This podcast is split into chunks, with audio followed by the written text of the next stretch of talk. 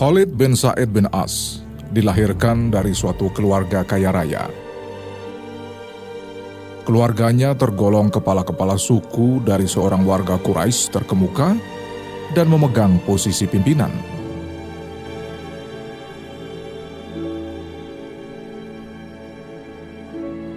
Ketika berkas cahaya mulai merayap di pelosok-pelosok kota Mekah, secara diam-diam membisikkan bahwa Muhammad orang terpercaya itu telah memberitahukan tentang wahyu yang datang kepadanya di Gua Hiro, serta risalah yang diterimanya dari Allah untuk disampaikan kepada hamba-hambanya, maka nurani Khalid mulai menangkap bisikan itu dan mengakui kebenarannya.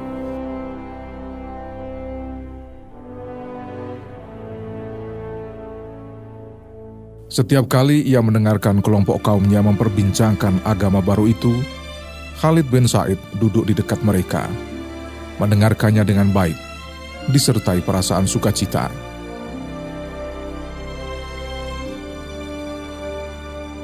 Orang-orang memandang Khalid waktu itu sebagai pemuda yang bersikap tenang, pendiam, dan tak banyak bicara. Tapi sejatinya pemuda itu menyimpan kegembiraan yang luar biasa di dalam dadanya, meski tertutup rapat. Karena seandainya diketahui oleh bapaknya bahwa ia bermaksud untuk masuk Islam dan semakin dekat dengan Nabi Muhammad SAW, niscaya ia akan dibinasakan oleh bapaknya sendiri.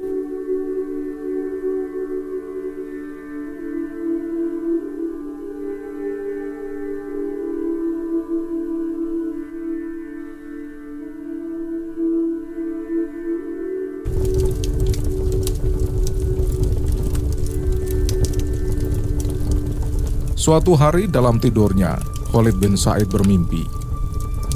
Ia berdiri di bibir nyala api yang sangat besar, sedang ayahnya dari belakang hendak mendorongnya.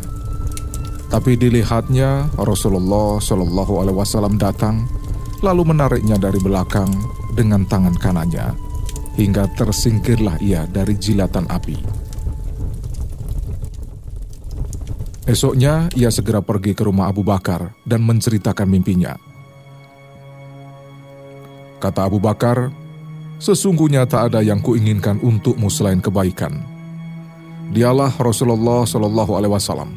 Ikutilah dia, karena sesungguhnya Islam akan menghindarkanmu dari api neraka."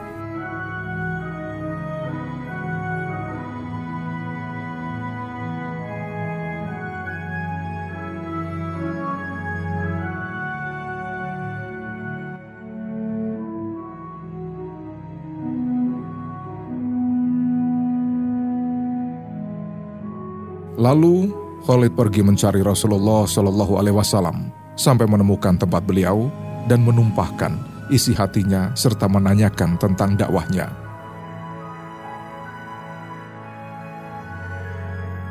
Ia lalu mengulurkan tangannya dan mengucapkan syahadat.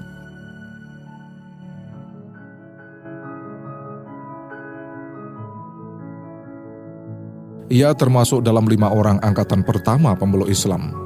Dan setelah diketahui yang menjadi pelopor dari agama baru adalah salah seorang di antaranya putra Sa'id bin As, maka bagi Sa'id peristiwa itu menyebabkan ia menjadi bulan-bulanan penghinaan dan ejekan bangsa Quraisy, serta mengguncangkan kedudukannya sebagai pemimpin yang sangat terhormat.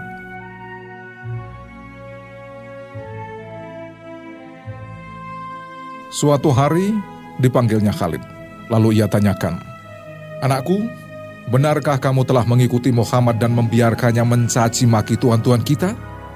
Khalid menjawab, "Demi Allah, sungguh ia seorang yang benar dan sesungguhnya aku telah beriman kepadanya dan mengikutinya." Saat itu ia langsung mendapat pukulan bertubi-tubi dari ayahnya. Khalid kemudian dikurung di dalam kamar gelap di rumahnya. Pemuda itu dibiarkan terpenjara, menderita lapar dan dahaga selama berhari-hari. Namun, dari balik pintu yang terkunci itu, Khalid tetap berkata, "Demi Allah, sesungguhnya ia benar dan aku beriman kepadanya."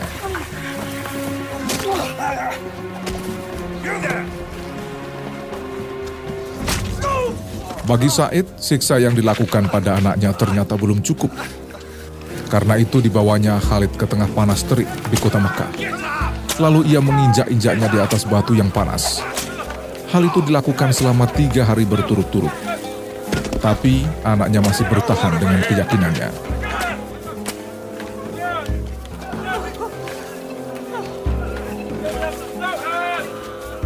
Akhirnya sang ayah putus asa, lalu kembali pulang ke rumahnya.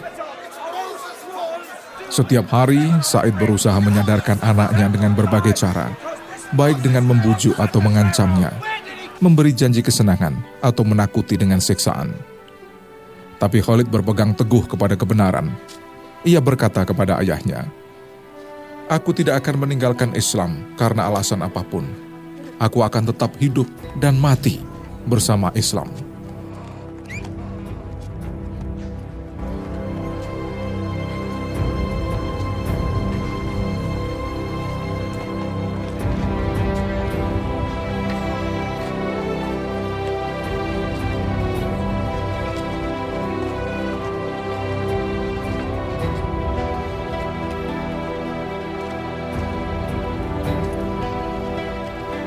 Maka berteriaklah Said, "Kalau begitu pergilah kau dari sini. Mulai hari ini, kau tidak boleh makan lagi di rumah ini." Dengan berlinang air mata, Khalid pergi dan menjawab, "Allah adalah sebaik-baik pemberi rizki." Kemudian ia meninggalkan rumah yang penuh dengan kemewahan itu tanpa makanan, bekal pakaian dan kesenangan. Khalid bertekad memasuki segala kesukaran dan aral rintangan.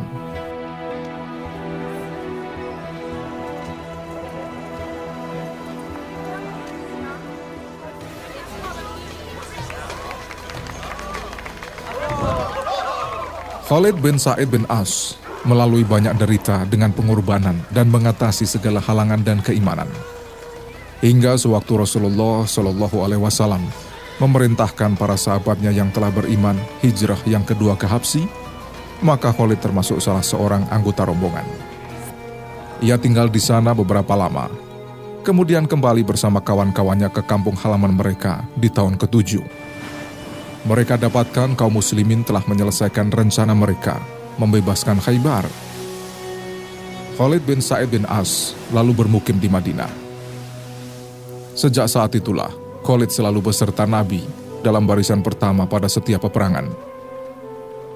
Karena kepeloporannya dalam Islam serta keteguhan hatinya, jadilah ia tumpuan kesayangan dan penghormatan para sahabat. Sebelum Rasulullah Shallallahu Alaihi Wasallam wafat, beliau mengangkat Khalid bin Sa'id bin As menjadi gubernur di Yaman.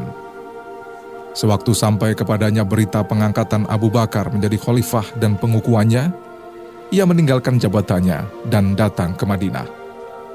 Ia kenal betul kelebihan Abu Bakar yang tak dapat ditandingi oleh siapapun. Tapi ia berpendirian di antara kaum muslimin yang lebih berhak dengan jabatan khalifah saat itu adalah salah seorang dari keturunan Hashim, seperti Abbas atau Ali bin Abu Thalib.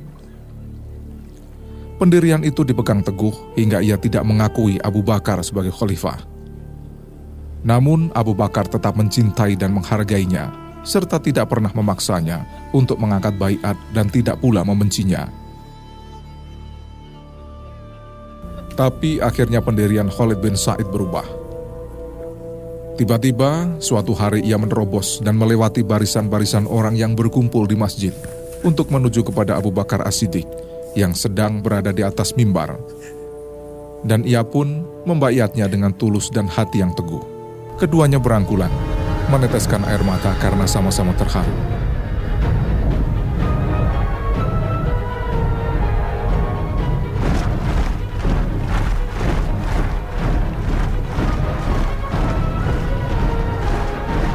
Suatu hari Abu Bakar memberangkatkan pasukan ke Syria untuk menghadapi tentara Romawi, menyerahkan salah satu panji perang kepada Khalid bin Sa'id dan menjadikannya salah seorang kepala pasukan. Tapi sebelum tentara bergerak meninggalkan Madinah, Umar menentang pengangkatan Khalid bin Sa'id dan meminta sang khalifah merubah keputusannya. Abu Bakar As-Siddiq lalu menuju ke rumah Khalid untuk meminta maaf serta menanyakan kepada pasukan mana ia akan bergabung. Apakah pada Amr bin As anak pamannya atau pada Surahbil bin Hasanah? Maka Khalid memberikan jawaban yang menunjukkan kebesaran jiwa dan ketakwaannya. Anak pamanku lebih kusukai karena ia kerabatku, tapi Surahbil lebih kucintai karena agamanya. Karena itu, ia memilih sebagai prajurit biasa dalam kesatuan Surahbil bin Hasanah. Sebelum pasukan bergerak, Abu Bakar meminta Surahbil menghadap kepadanya. Lalu ia berkata, "Perhatikan Khalid bin Sa'id, berikan apa yang menjadi haknya, sebagaimana Anda ingin mendapatkan apa yang menjadi hak Anda daripadanya. Dan tentu Anda tidak lupa bahwa sewaktu Rasulullah SAW wafat, Khalid adalah salah seorang dari gubernurnya. Sesungguhnya aku telah memberi kebebasan kepadanya untuk memilih di antara pemimpin-pemimpin pasukan. Siapa yang disukainya untuk menjadi atasannya, maka ia lebih menyukai Anda daripada anak pamannya sendiri. Maka apabila Anda menghadapi suatu persoalan yang membutuhkan nasihat dan buah pikiran yang takwa, pertama, hendaklah Anda hubungi Abu Ubaidah bin Jarrah, lalu Mu'adz bin Jabal, dan Khalid bin Sa'id sebagai orang ketiga. Dengan demikian, pastilah Anda akan mendapatkan nasihat dan kebaikan."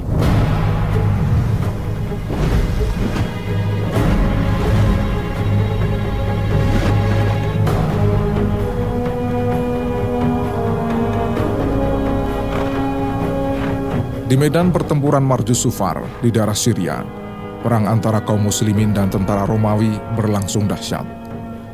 Di tengah kecamuk perang, Khalid bin Sa'id maju tanpa rasa gentar, karena ia telah merapatkan hatinya dengan Rasulullah SAW.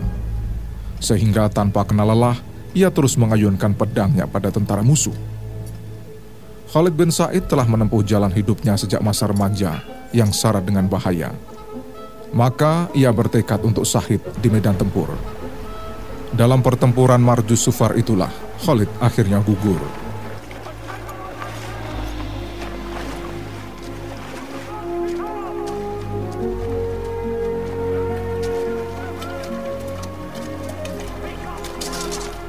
Ketika perang usai, kaum muslimin yang sedang mencari-cari para syuhada mendapati jenazah Khalid bin Sa'id seperti sedia kala, bersikap tenang dan tersenyum. Lalu mereka berkata, "Ya Allah, berikanlah keridhaan kepadanya, saudaraku Khalid bin Sa'id."